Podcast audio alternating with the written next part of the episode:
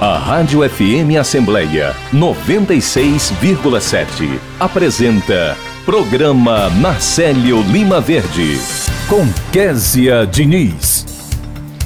E no programa desta quarta-feira, dia 3 de maio de 2023, a gente conversa com o subprocurador-geral do Trabalho no TST, o Dr. Gerson Marques, que esclarece as leis trabalhistas na prática no quadro Direitos do Trabalhador.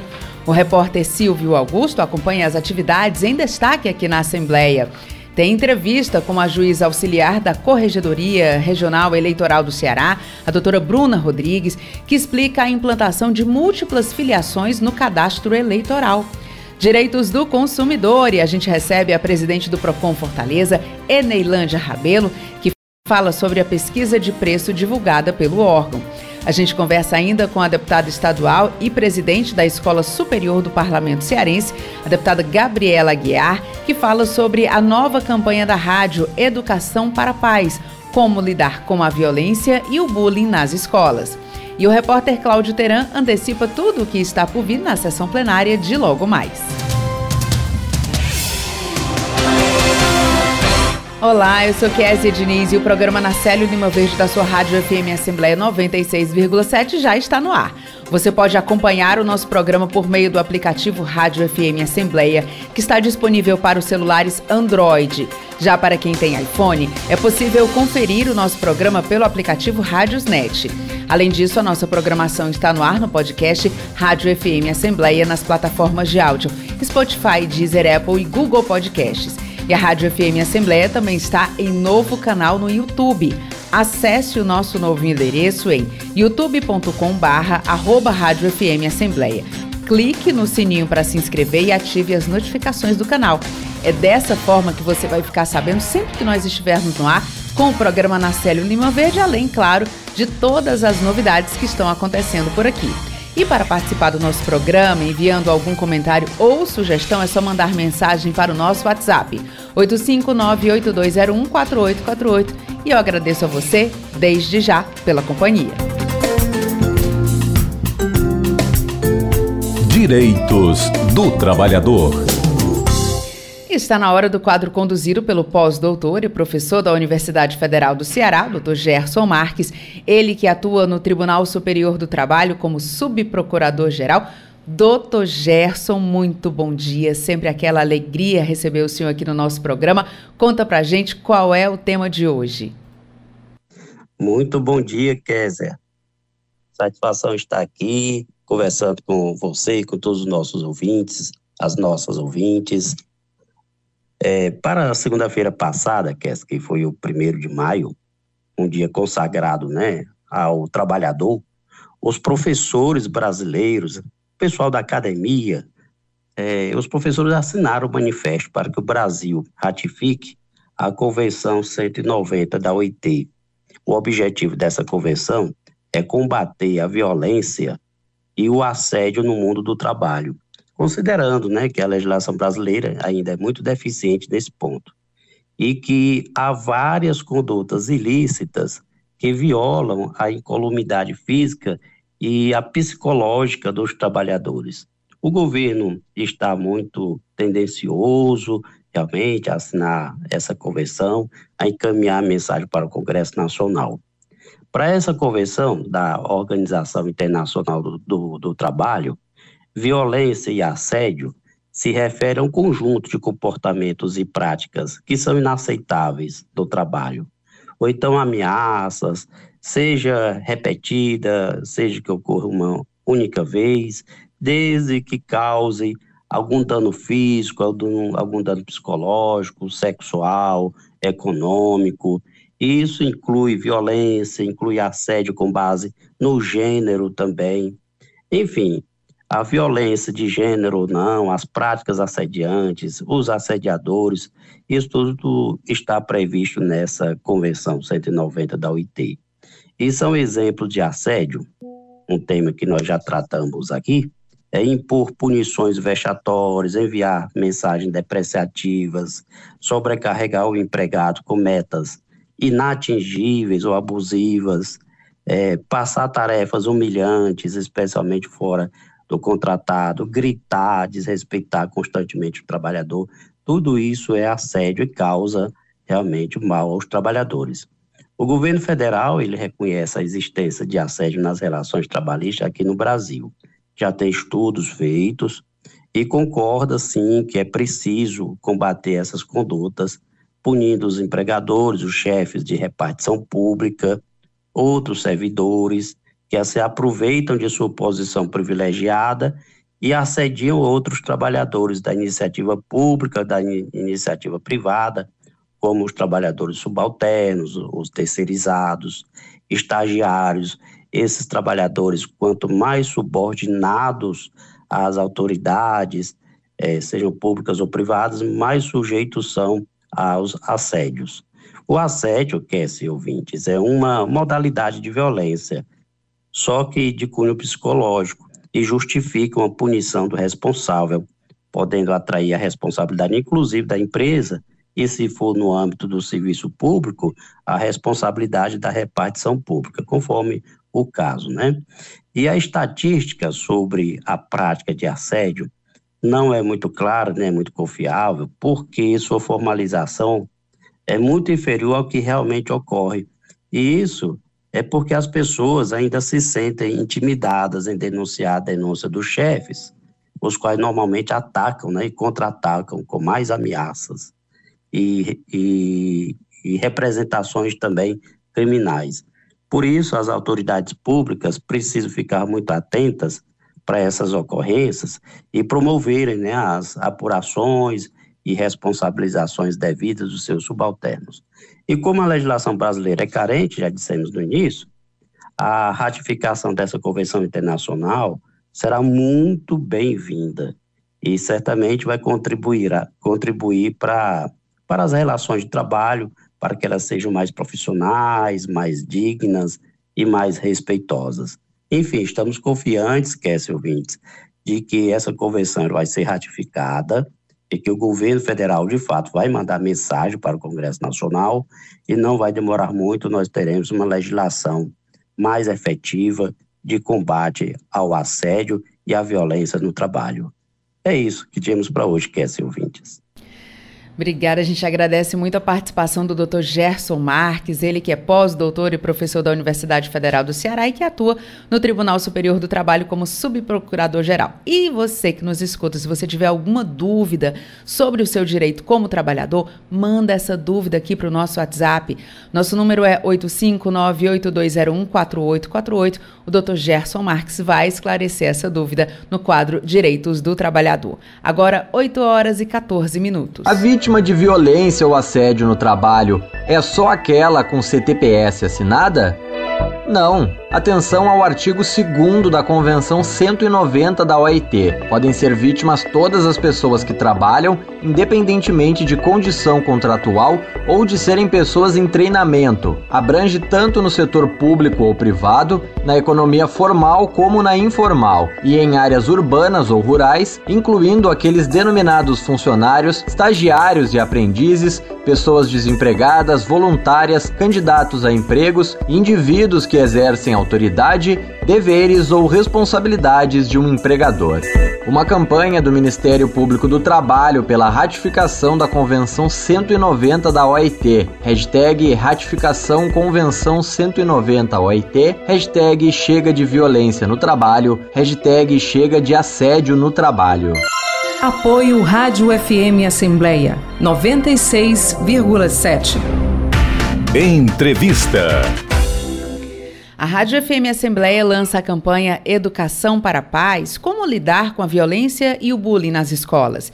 E quem conversa com a gente sobre esse assunto é a deputada estadual e presidente da Escola Superior do Parlamento Cearense, Gabriela Aguiar, a quem eu agradeço pela participação. Deputada, seja muito bem-vinda ao nosso programa. Bom dia. Bom dia, Késia. É um prazer estar mais uma vez conversando com você e com toda a audiência do programa na série Lima Verde. A gente precisa conversar muito sobre a violência e o bullying na escola. Então, eu preciso parabenizar essa campanha que a Assembleia, como, como todo, está fazendo para a sociedade. Deputada, a gente que agradece muito, é sempre um prazer conversar com a senhora. E eu queria justamente iniciar falando sobre essa questão do bullying nas escolas, né? É, esse é um problema que vem numa crescente, a gente vai identificando casos de bullying em todo o país, né? Inclusive aqui no nosso Ceará. É, como é que a senhora vem acompanhando, né? Qual o nível de preocupação com é, a incidência do bullying e a violência, na verdade, né? A violência nas escolas de todo o país? Como mãe, é, tenho ficado estarrecida e entendo que precisamos agir. Precisamos agir em favor da cultura de paz. Nas escolas públicas, por exemplo, a gente ainda não tem a obrigatoriedade de ter psicólogos e assistentes sociais, que são os principais, é, quando a gente vê os estudos que aconteceram nos Estados Unidos, que teve uma crescente também desse tipo de crime, esse tipo de violência nas escolas, a gente viu que os principais atores na atenuação e na prevenção da violência é, foram a presença de assistentes sociais e psicólogos nas escolas.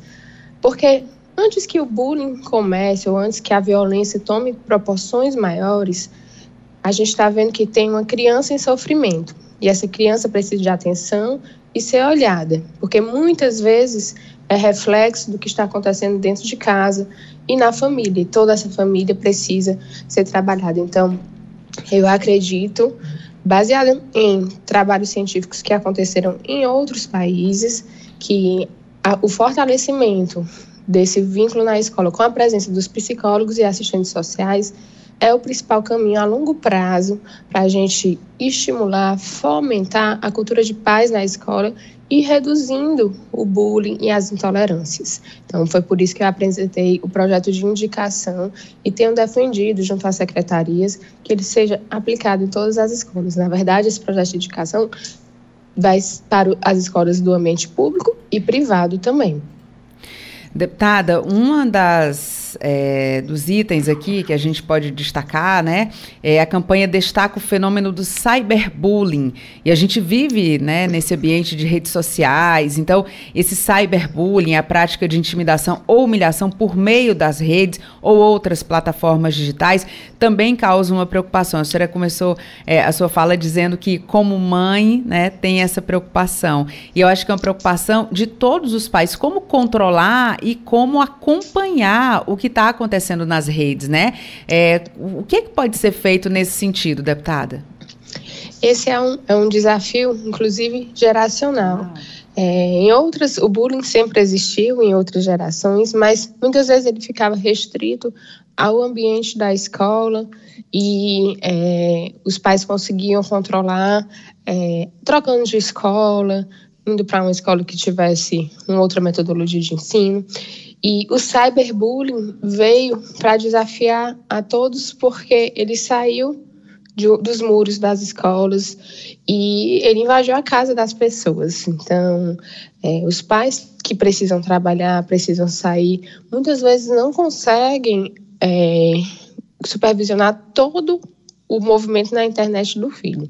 Existem é, algumas maneiras que as próprias plataformas de YouTube, Google desenvolveram para a gente conseguir limitar o acesso dessa criança, desse adolescente a ambientes de violência, inclusive além do bullying, as violências que acontecem como os assédios e até mesmo estupro virtual que tem acontecido quando a gente é, estuda um pouco mais sobre os, crime, os crimes cibernéticos.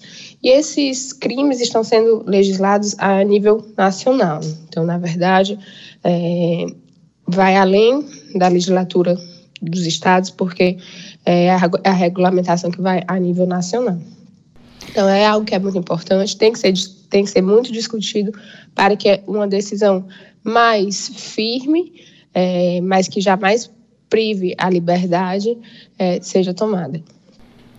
Deputada, é, sempre que a gente traz essas informações, né, quem está acompanhando aqui o nosso programa certamente pensa, ah, eu conheço um caso, eu sei de tal coisa, ou então lembra de algum momento em que acompanhou uma notícia e ficou com receio de que isso acontecesse né, entre os seus, né, os seus filhos, ou parentes, ou amigos próximos. É, e aí vem o papel do parlamento, né, o parlamento em é, abordar esses temas em repercutir, reverberar toda essa demanda da sociedade, é um receio que a sociedade tem e o parlamento faz com que a gente tenha essa discussão e a partir dessa discussão se cria então políticas públicas. Eu queria que a senhora destacasse justamente é, o papel da Assembleia Legislativa, o papel dos deputados estaduais, como é o caso da senhora, que é, traz esse assunto para o debate. Então, como representantes do povo, a gente precisa reverberar na Casa Legislativa o que está angustiando o povo. Então, tem sido feito campanhas, muitos deputados é, já apresentaram projetos de lei, iniciativas em conjunto, mesmo porque a gente entende que um problema como esse não vai para a direita nem para a esquerda, nem tem é, filiação partidária, é um problema de todos e que todos têm que pensar juntos diferentes soluções. Então, é, ao que tem no âmbito de legislar no Estado, quase todos os deputados apresentaram algumas ideias que é, foram fomentadas por outros, subscritas. Então, a gente tem tentado é, pensar juntos, independente de política partidária. E, claro, a maioria dos nossos projetos é, precisa ter um, um apoio do executivo, porque são projetos que geram custos. Como eu falei, por exemplo, a gente pedia à instituição de psicólogos e assistentes sociais geram custos para o, a, o poder executivo. E essa conversa com os demais poderes, também com o, o poder judiciário, está acontecendo para que a gente tome as melhores decisões e que, de fato, a gente consiga proteger as nossas crianças, nossos meninos, nossos adolescentes é, contra esses crimes avassaladores que estão acontecendo no Brasil e no mundo afora. A gente está conversando com a deputada estadual Gabriela Aguiar, que é presidente da Escola Superior do Parlamento Cearense. Deputada, é, eu quero agradecer muito a sua participação, mas antes da gente encerrar, queria uma nota aqui importante, que tem muito a ver com a sua atuação também. Hoje é aniversário de Tauá, né? Imagino que seja um dia de festa. Muito obrigada pela lembrança. São 221 anos de emancipação política de Tauá.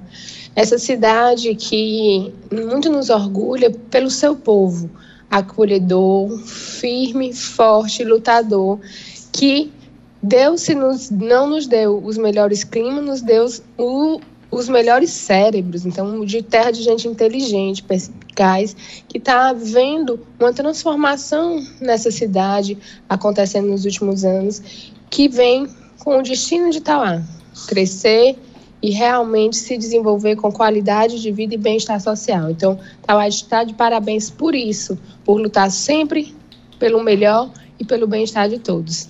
Em breve estarei lá para estar comemorando junto aos tauaenses. Tá ótimo, deputada. Muito obrigada, viu, pela sua participação. É, sucesso. Leva o nosso abraço aí para todo mundo lá de Tauá, que certamente está acompanhando esse programa nesse momento. Muito bom dia.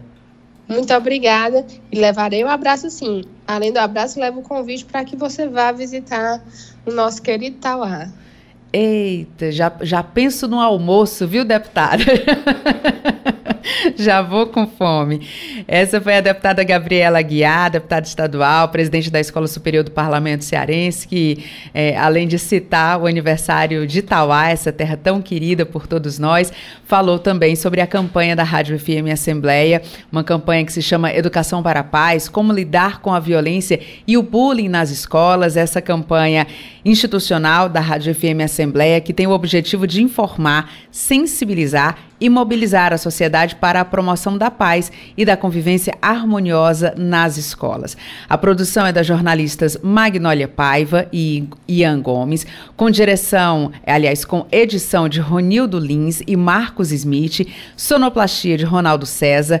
E fica aqui a dica para você sintonizar a Rádio FM Assembleia 96,7 para acompanhar e ficar por dentro dessa iniciativa. Agora a gente vai acompanhar um pouquinho da campanha na voz de Carlos Braga, que é professor do ensino médio. Educação para a paz. Como lidar com a violência e o bullying nas escolas.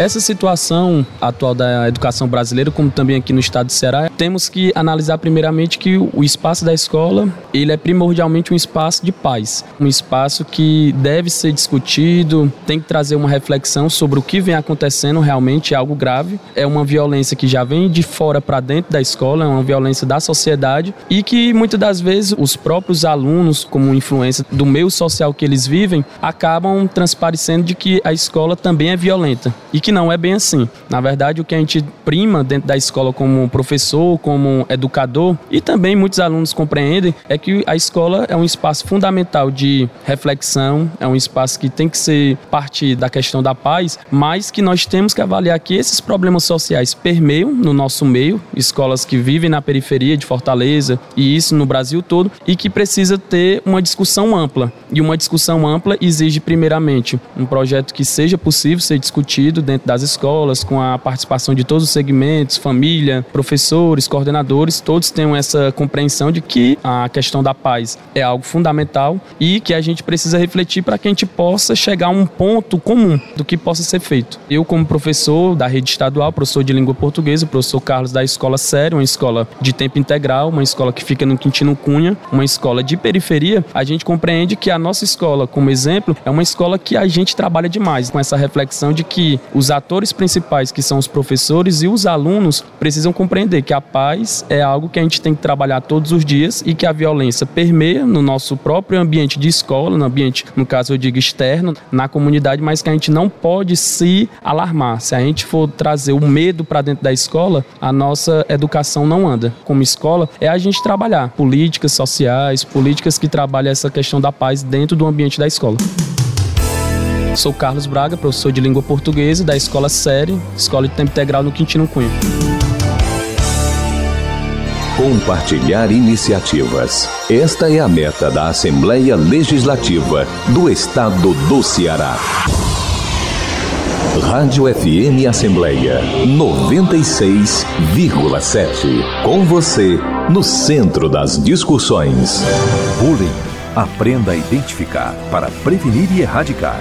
Existem várias formas de bullying, como a psicológica e moral, que tem como objetivo humilhar, excluir, discriminar, chantagear, intimidar e difamar a vítima. A forma sexual, que inclui abuso, violência, assédio e insinuações. Já o bullying virtual ou cyberbullying utiliza a tecnologia para agredir a vítima. Combater o bullying é uma questão de justiça. Uma campanha da Rádio Câmara e do CNJ. Apoio Rádio FM Assembleia 96,7. Entrevista. A Justiça Eleitoral inicia a implantação de funcionalidade que permite incluir múltiplas filiações no cadastro eleitoral. Quem vai explicar melhor esse assunto para a gente é o coordenador de atendimento ao eleitor, Marcel Leonardo Almeida, a quem eu agradeço pela participação. Marcel, seja muito bem-vindo ao nosso programa. Bom dia. Bom dia. É, Para a Justiça Eleitoral é um grande prazer sempre poder trazer esclarecimento aos nossos ouvintes. Marcel, conta pra gente, explica primeiro o que são essas múltiplas filiações, né? O que é que significa essa inclusão de múltiplas filiações no cadastro eleitoral? Isso, é a, o TSE, Tribunal Superior Eleitoral, né, tentando acompanhar a evolução da sociedade, né, vem implementar uma importante alteração no sistema, é, de modo que os eleitores agora podem registrar a sua múltipla parentalidade. Então, é, ele pode apresentar, é, de acordo com o documento que ele apresentar na hora do atendimento, é, de forma que a gente possa registrar no sistema dois pais né, ou duas mães. Então, esse já era um pleito que aparecia junto à Justiça Eleitoral algumas vezes, a gente não tinha como atender, porque o sistema não estava preparado para isso. Mas a grande novidade é que a gente já conseguiu é, incluir essa alteração no sistema, de maneira que a gente pode atender esse pleito de algumas pessoas. Então, aqueles eleitores que têm no seu documento registrado é, o nome de dois pais ou de duas mães, vai poder ser corretamente incluído no sistema, no cadastro eleitoral é, como tal. Agora, como é possível fazer essa mudança? Pronto, é em qualquer atendimento eleitoral, né? Então, aqueles jovens que ainda não têm o título de eleitor e vão fazer seu alistamento eleitoral, quer tirar o título pela primeira vez, e aquelas pessoas que já são eleitores e vão fazer uma revisão eleitoral, ou seja, alterar os seus dados cadastrais já podem fazer essa alteração. É, então, aquela pessoa que já tem título de eleitor, ainda que não tenha nenhuma alteração cadastral a fazer, ela pode fazer é, somente essa alteração. Ela pode procurar a Justiça Eleitoral para fazer somente essa alteração, não há problema. A gente lembra que para os atendimentos presenciais é necessário fazer o agendamento. Esse agendamento pode ser feito por meio do site da Justiça Eleitoral na internet ou ainda pelo telefone 148, que é o nosso disque eleitor. Esse serviço funciona entre 7 da manhã e 14 horas. Então, com o agendamento, o eleitor sabe qual é o horário certo de ir e é atendido ali é, no momento que chega sem nenhuma demora. A gente está conversando com o Marcel Leonardo Almeida, que é coordenador de atendimento ao eleitor do Tribunal Regional Eleitoral aqui do Ceará. Marcel, para fazer essa solicitação, para fazer essa mudança, quais são os documentos necessários? É necessário que o eleitor apresente é, documento de identidade oficial com foto e ainda o comprovante de residência atualizado. E aqueles é, jovens do gênero masculino é, no ano em que completam 19 anos, são considerados conscritos, precisam é, fazer aquela apresentação para o Exército e, por isso, precisam apresentar o documento de alistamento militar. É, então, a documentação é essa para o atendimento. Uhum. É, eu estava dando uma olhadinha aqui na página do Tribunal Regional Eleitoral e observei que é, já aconteceu a primeira, primeira, primeiro pessoal usufruir né, funcionalidade lá no município de Crateús. Eu queria saber se vocês têm assim um, uma estimativa, se vai ser uma movimentação é, bastante considerável ali, um número grande de eleitores que deve procurar a justiça para fazer, para incluir essa funcionalidade. Isso, a primeira jovem que utilizou essa alteração do sistema, né, foi do município aqui cearense do interior do estado, município de Crateús.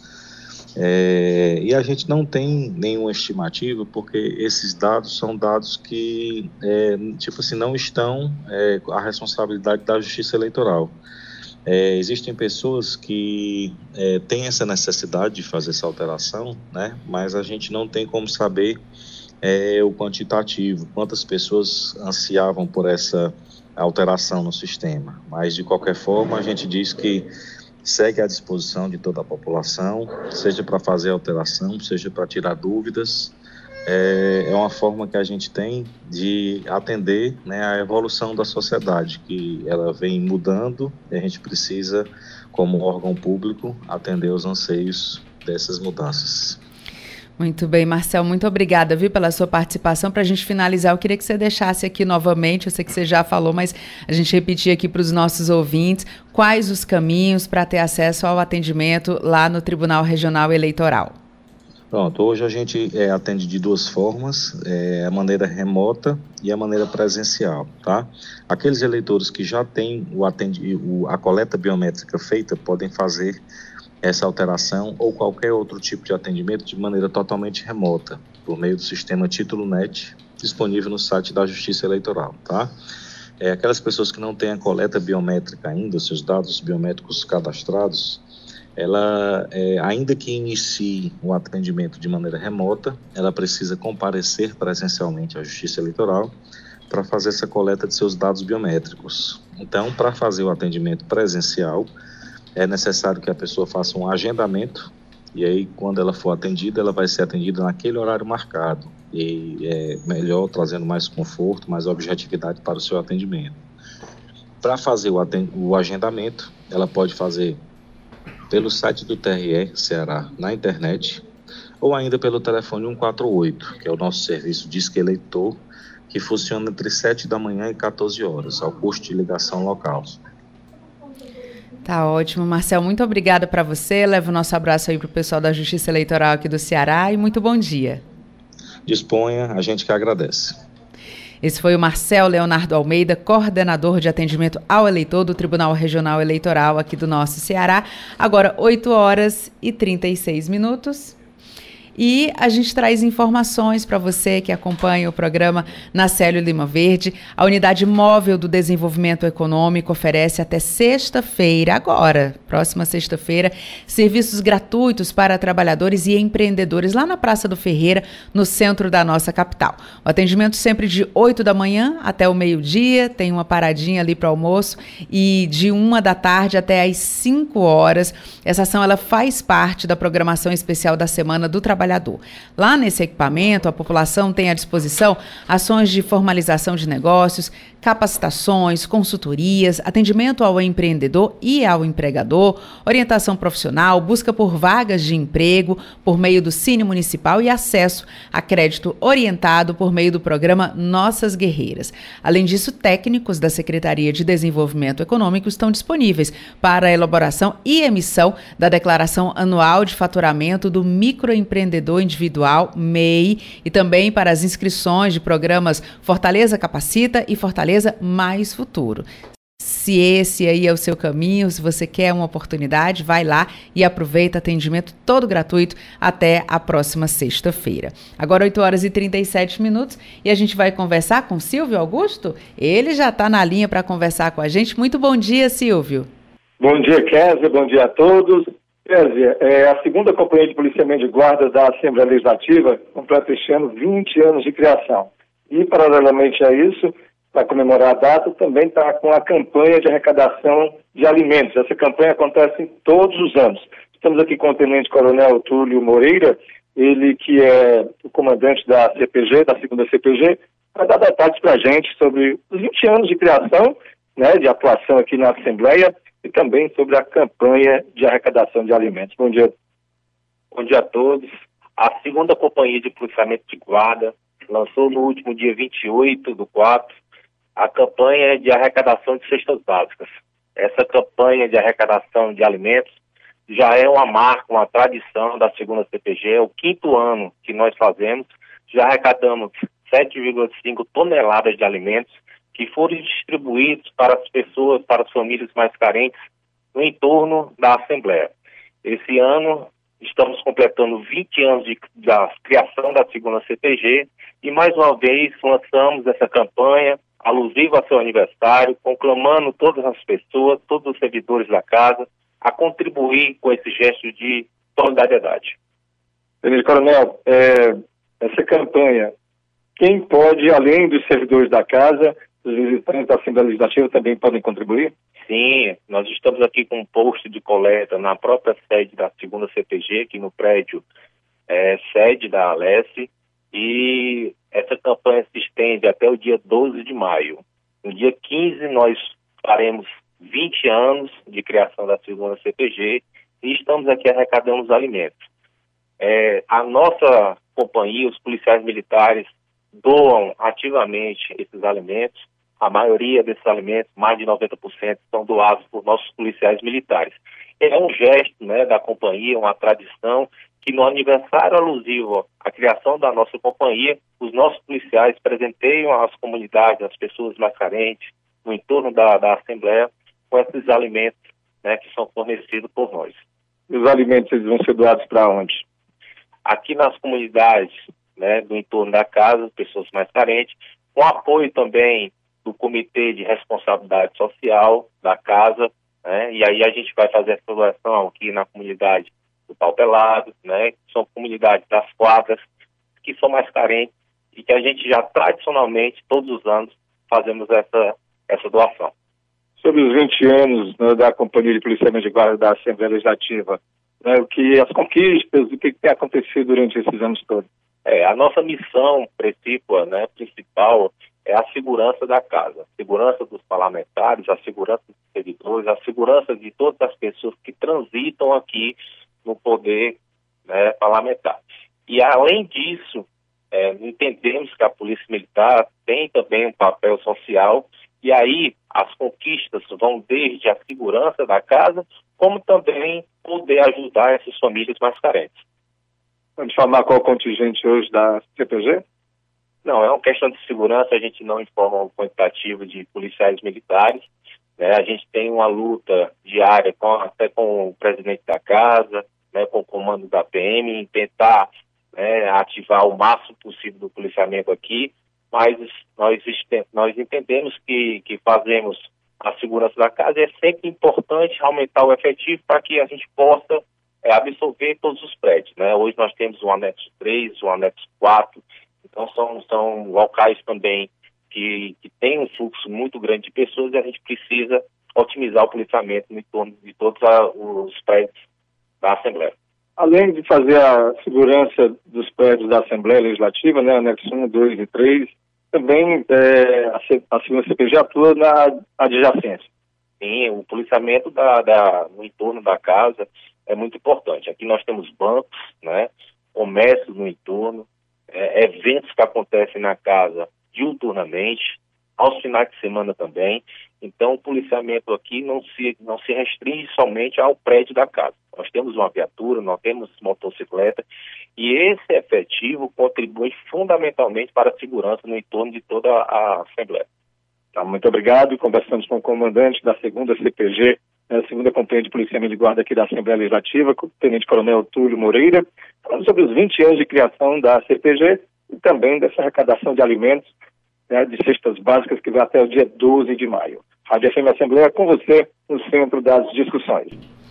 Obrigada pela sua participação, Silvio Augusto, falando ao vivo aqui da Assembleia Legislativa. Agora, 8 horas e 43 minutos. Num país democrático, o voto de cada cidadão tem o mesmo poder. E você sabe quem torna isso possível? A Justiça Eleitoral. Ela é responsável por organizar, realizar e julgar as eleições. A Justiça Eleitoral é composta pelo TSE, TREs, juízes e cartórios eleitorais. O Tribunal Superior Eleitoral fica em Brasília, onde ocorre o julgamento final das ações ações eleitorais e o planejamento de toda a estrutura das eleições. Os tribunais regionais eleitorais estão em todas as capitais e julgam as ações eleitorais do seu estado, além de fazer a apuração e realizar grande parte do processo eleitoral. Já os cartórios eleitorais estão em milhares de municípios e fazem parte do dia a dia da população, prestando vários serviços aos eleitores. Então, quando ouvir falar em justiça eleitoral, lembre-se de quanta gente está por trás dela, trabalhando pela democracia e para que a voz de cada brasileiro seja ouvida. Justiça Eleitoral a justiça da democracia. Apoio Rádio FM Assembleia 96,7. Direitos do consumidor. A pesquisa de preços do Departamento Municipal de Proteção e Defesa dos Direitos do Consumidor traz inovações para a população. E quem conta mais sobre esse assunto é a presidente do PROCON Fortaleza, Eneilândia Rabelo, a quem eu agradeço pela participação. Eneilândia, seja muito bem-vinda ao nosso programa. Muito bom dia. Bom dia, Kézia. Obrigado mais uma vez pelo convite. Bom dia aí a todos os consumidores que estão nos acompanhando, né? A gente adora saber uma novidade, Neilândia, então conta pra gente o que é que tem aí de novidade nessa nova pesquisa. Kézia, essa pesquisa que o Procon Fortaleza realiza mensalmente, ela é uma pesquisa de caráter educativo e a gente realizava em 24 estabelecimentos, né, em 24 supermercados. Esse mês de abril a gente aumentou essa quantidade para 36 supermercados, trazendo aí né, uma maior proximidade é, para o consumidor, inclusive de supermercados de bairros. E, além disso, aumentamos é, 70 itens que eram analisados pelo Procon Fortaleza, pesquisados, a gente aumentou essa quantidade de 70 para 100, trazendo aí como novidade a alimentação infantil e também a alimentação e produtos PETs, né, que estão sendo bastante procurados.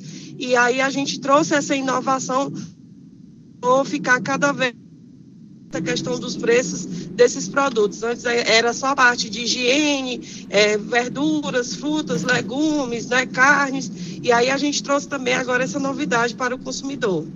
Então, nessa pesquisa, a gente já vai encontrar aí uma. uma para mostrar a variação de papinhas, cereais para as crianças. No caso dos pets também tem ração, né? Tem shampoozinho, cuidados de higiene também para os animais, né, Neilândia?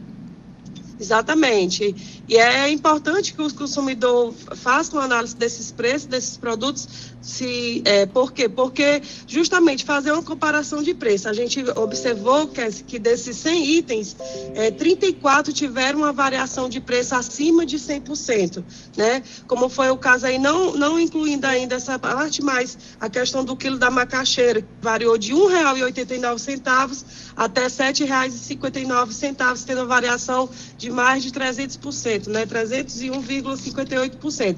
Para essa parte dos produtos PETs, a gente observou que, por exemplo, a ração de lata para gatos de 290 gramas, a gente encontrou essa mesma ração de R$ 9,99 no bairro de Fátima e o mesmo produto por R$ 25,90 no, no, no bairro Presidente Kennedy, mostrando aí uma variação de 159,25%, o que demonstra que o consumidor, de fato, ele precisa pesquisar para poder obter uma economia no final da sua compra. Lândia, eu estava observando aqui também na pesquisa, vocês fazem o comparativo, né, preço a preço, obviamente, mas vocês também fazem a soma, né, dos 100 produtos numa determinada regional e esses mesmos 100 produtos, 100 itens, somados em outras regionais. E aí o consumidor, ele tem é, como identificar, né, qual regional ali ele teria uma economia, não é isso? Sim, quer dizer, a gente fez, sempre fazemos essa tive por regional. A última pesquisa, a Regional 8, que engloba ali o José Walter, Passaré, ela foi a regional que obteve, na somatória de todos esses produtos, o maior valor. E a que teve a, o valor mais baixo para essa pesquisa foi a Regional 10, que engloba ali a Maraponga, Mondubi, o Parque Santa Rosa. E aí, claro, a, gente sabe que o, a falta de algum item ele pode interferir nessa somatória, mas esses foram os bairros que deram o maior valor e o menor valor, né? A Regional 8 com maior valor e a Regional 10 com menor valor. Você que está acompanhando o nosso programa, a gente está conversando com a presidente do Procon Fortaleza, Enelândia Rabelo, e a Enelândia citou aqui né, preços de duas regionais, mas se você quiser ter acesso para saber qual o valor da somatória desses 100 itens na sua regional ali, que abrange o bairro onde você mora, é possível você acompanhar através da página do Procon Fortaleza, né, Enelândia? Tem tudo lá. Exatamente, Késia. É, quem quiser ter acesso à pesquisa do PROCON, que é realizada mensalmente nos supermercados, a gente traz até os nomes dos supermercados e os produtos. É, basta o consumidor acessar o portal da Prefeitura de Fortaleza através do site Fortaleza www.ce.gov.br no campo defesa do consumidor. E aí vale lembrar algumas dicas, umas duas dicas principais que, é que também a gente sempre oferece ao consumidor, é, que é com relação à oferta, né, o valor anunciado do produto. Se o consumidor for no caixa pagar e aquele valor tiver acima do que ele verificou, ele sempre tem o direito de pagar o menor valor. E lembrando, claro, que quando for fazer as compras nos supermercados, sempre aí é, procurar é, não realizar essas compras com fome ou levando criança, né? Porque tem uma tendência de gastar mais. Então são algumas dicas que o Procon Fortaleza sempre traz aí aos nossos consumidores para obter uma economia. Neilândia, mas a gente economiza na compra, mas não vamos economizar nas dicas. Vou aproveitar aqui a sua presença no nosso programa para você dar mais algumas dicas valiosas aqui para os nossos ouvintes. É, eu sei que vocês sempre citam, por exemplo, para a gente é, acompanhar a data de validade do produto, né? Porque às vezes uma promoção ali que chama muita atenção tá com a validade tá muito próxima, então a pessoa vai acabar tendo um prejuízo. Dá outras dicas para a gente aí. Exatamente, Kézia. A data de validade é importante que o consumidor verifique no ato de compra, né? A questão da conservação também, né? A gente sabe que tem a questão dos produtos que precisam ser armazenados refrigerados ou congelados. É sempre importante é, ficar atento também a essa questão, né? Pesquisar sempre os valores, né? É, dias de é, promoções, frutas, legumes. Geralmente a gente sabe que os supermercados eles têm esses dias de promoções, ou da verdura, ou da fruta, ou da carne. Então o consumidor aproveitar para ir ao supermercado durante esses dias para poder obter aí um desconto melhor. Então, são essas algumas dicas que a gente sempre traz que o consumidor possa é, seguir para poder obter aí uma economia no final da sua compra. Enelândia, muito obrigada, viu, pela sua participação. Leva o nosso abraço aí para todos que fazem o Procon Fortaleza. Muito obrigada e muito bom dia. Obrigado, Kézia, mais uma vez. Procon Fortaleza está à disposição e até a próxima, né? Se Deus quiser. Até a próxima. A gente conversou agora com a Eneilândia Rabelo, que é a presidente do Procon Fortaleza, falando sobre essa pesquisa de preços que o Departamento Municipal de Proteção e Defesa dos Direitos do Consumidor trouxe para a nossa população, tudo disponível no site do Procon. Agora, 8 horas e 51 minutos. Consumidor é todo aquele que compra um produto ou contrata um serviço com o intuito de satisfazer suas necessidades. Uma relação de compra e venda tão comum no dia a dia, mas nem sempre satisfatória. Por isso, existe o PROCON da Assembleia Legislativa. Vinculado à Comissão de Defesa do Consumidor, o PROCON Assembleia trabalha em prol da garantia dos deveres e direitos dos consumidores. As reclamações, depois de analisadas, podem ser atendidas por meio de acordo e conciliação entre as partes. Caso não se chegue a um consenso, podem ser encaminhadas para o DECOM com recomendação da aplicação das sanções administrativas previstas na Lei número 8078-90. O Procon Assembleia, tendo em vista o florescimento de uma cultura cidadã, realiza também ações educativas e de orientação aos consumidores e estimula municípios cearenses a implantarem órgãos públicos de defesa do consumidor. Compartilhar iniciativas. Esta é a meta da Assembleia Legislativa do Estado do Ceará. Rádio FM Assembleia 96,7. Com você, no centro das discussões. O Brasil tem um dos códigos de defesa do consumidor mais avançados do mundo. Mas para que seus direitos sejam respeitados, é preciso ter atitude. Se seu nome entrou indevidamente ou sem seu conhecimento no SPC, no Serasa ou cadastro similar, você tem direito à indenização por danos morais e materiais. Exija esta reparação e, caso não haja acordo, recorra à justiça. Tenha atitude. Saiba mais sobre seus direitos no site do IDEC, www.idec.org.br. Apoio Rádio FM Assembleia 96,7. Você ouve Programa Narcélio Lima Verde, com Késia Diniz. Estamos de volta, agora 8 horas e 53 minutos, e a gente recebe aqui nos nossos estúdios Cláudio Teran. Teran, muito bom dia. Muito bom dia, Kézia Diniz, bom dia a você, bom dia o amigo ouvinte da nossa FM Assembleia. Cláudio Teran, antes de te perguntar o que é que vai ser destaque na sessão plenária de logo mais, eu quero só aproveitar aqui esse momento para registrar o aniversário de um colega dos mais queridos aqui, todos os nossos colegas são muito queridos, né? E hoje é aniversário do Ronildo Lins, que é editor e está fazendo aniversário, então muito sucesso, boa sorte aí para ele, parabéns. E pronto, feito o registro. Agora a gente segue com a sua participação. Teran, queria que você contasse para gente o que é que vai ser destaque logo mais no plenário. Contaremos sim, Kézia Diniz. E ah, também me associo aqui às felicitações ao Ronildo Lins, um dos profissionais mais competentes aqui dessa casa. E a curiosidade, né? Ele nasceu no dia em que Tauá foi fundada, que é a cidade dele, né? Ele que vem lá da Serra do Quinamuiú para o mundo, né? Então, parabéns ao Ronildo Lins, né?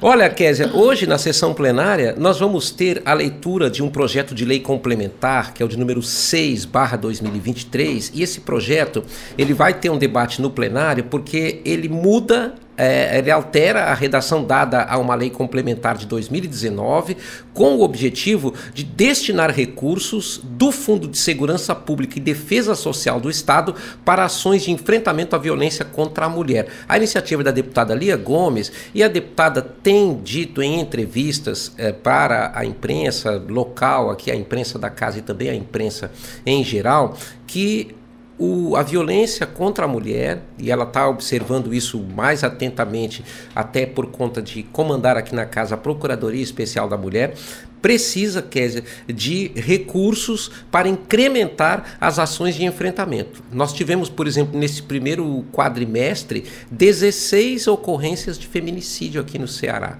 Entre esses casos, um dos mais rumorosos foi o da vereadora Yane Brito, lá do município de Juazeiro do Norte, uma figura pública, presidente da Câmara Municipal, e que o caso dela a polícia já concluiu como um feminicídio. Então, é preciso que haja um avanço maior em relação às políticas públicas de enfrentamento e a deputada Lia Gomes, portanto, apresenta esse projeto de lei complementar que será lido na sessão de hoje. Nós temos também aqui um projeto de resolução que vem do mandato da deputada Jo Farias, aliás, são dois. Ela institui a comenda Estela Naspolini em homenagem aos defensores dos direitos das crianças e adolescentes do Estado. E institui a comenda Rosa da Fonseca em homenagem às mulheres destaques do Estado. Nesses dois casos, Kézia, são duas homenagens muito justas, né? A doutora Estela Naspolini por sua atuação profícua na área da educação. Rosa da Fonseca, que também foi uma professora, uma educadora, foi eh, uma figura pública destacada e uma defensora dos direitos das mulheres. Então a Jofarias, a deputada Jofarias, toma essa iniciativa através de projetos de resolução. A casa deve acolher e nós teremos, portanto, aqui duas comendas com nomes de mulheres. Estela Naspolini, em homenagem aos defensores de direitos das crianças e dos adolescentes, a doutora Estela teve uma ampla atuação no, no Unicef, Kézia Diniz, e a Comenda Rosa da Fonseca, em homenagem às mulheres, destaque aqui no estado, nas mais diversas áreas, Kézia Diniz. Cláudio Teran, agora conta pra gente quem são os oradores que já estão inscritos para falar durante a sessão de hoje. O deputado Almir Bié está com o primeiro tempo, o segundo tempo é do deputado Bruno Pedrosa, o terceiro tempo o deputado Antônio Granja havia reservado, mas cedeu para o deputado Sérgio Aguiar. O quarto tempo era do deputado Stuart Castro e ele cedeu para o deputado Daniel Oliveira. O quinto tempo, que estava reservado pelo deputado Lucinildo Frota, foi cedido ao líder do governo, Romeu Aldigueri, que também vai falar no sexto tempo, Kézia, cedido esse sexto tempo ao líder pelo ex-líder, deputado Júlio César Filho. Muito bem, Cláudio Teran. E você volta amanhã? Volto amanhã e daqui vou para o plenário 13 de maio acompanhar as demarches da nossa política. Muito obrigada, Cláudio Teran. Bom dia. Bom dia. E nós chegamos ao final do programa Na Série Lima Verde de hoje. Você acompanhou a entrevista com o coordenador de atendimento ao eleitor do TRE, Marcel Leonardo Almeida, que explicou a implantação de múltiplas filiações no cadastro eleitoral, uma nova possibilidade. No quadro Direitos do Trabalhador, a gente conversou com o subprocurador-geral do Trabalho no TST, o Dr. Gerson Marques, que esclareceu as leis trabalhistas na prática. Já no quadro Direitos do Consumidor, a presidente do Procon Fortaleza, Eneilândia Rabelo, falou sobre a pesquisa de preços divulgada pelo órgão. A deputada estadual e presidente da Escola Superior do Parlamento Cearense, Gabriela Guiar, comentou sobre a nova campanha da rádio Educação para a Paz, como lidar com a violência e o bullying nas escolas. E o repórter Silvio Augusto trouxe os destaques que acontecem na Assembleia. Já o repórter Cláudio Teran antecipou as ações da agenda da casa. Muito obrigada por nos acompanhar juntinho do rádio. Lembrando que nós também estamos em podcast. Você pode nos encontrar nas principais plataformas de áudio, como o Spotify, Deezer, Apple e Google Podcasts. Basta procurar a Rádio FM Assembleia e se inscrever. Além de mim, Kézia Diniz, a equipe do programa Narcélio Lima Verde reúne na coordenação Laiana Vasconcelos, repórteres Silvio Augusto e Cláudio Teran. Direção Multimídia Rodrigo Lima e Márcio Medeiros. Operação Multimídia César Moreira. Redes sociais Vanessa Cordeiro. A coordenação de programação é de Ronaldo César. Tarciana Campos é a gerente geral da sua Rádio FM Assembleia.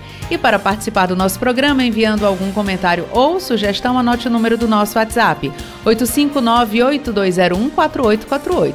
O programa Nacélio Lima Verde fica por aqui, mas a gente volta a se encontrar amanhã. Até lá!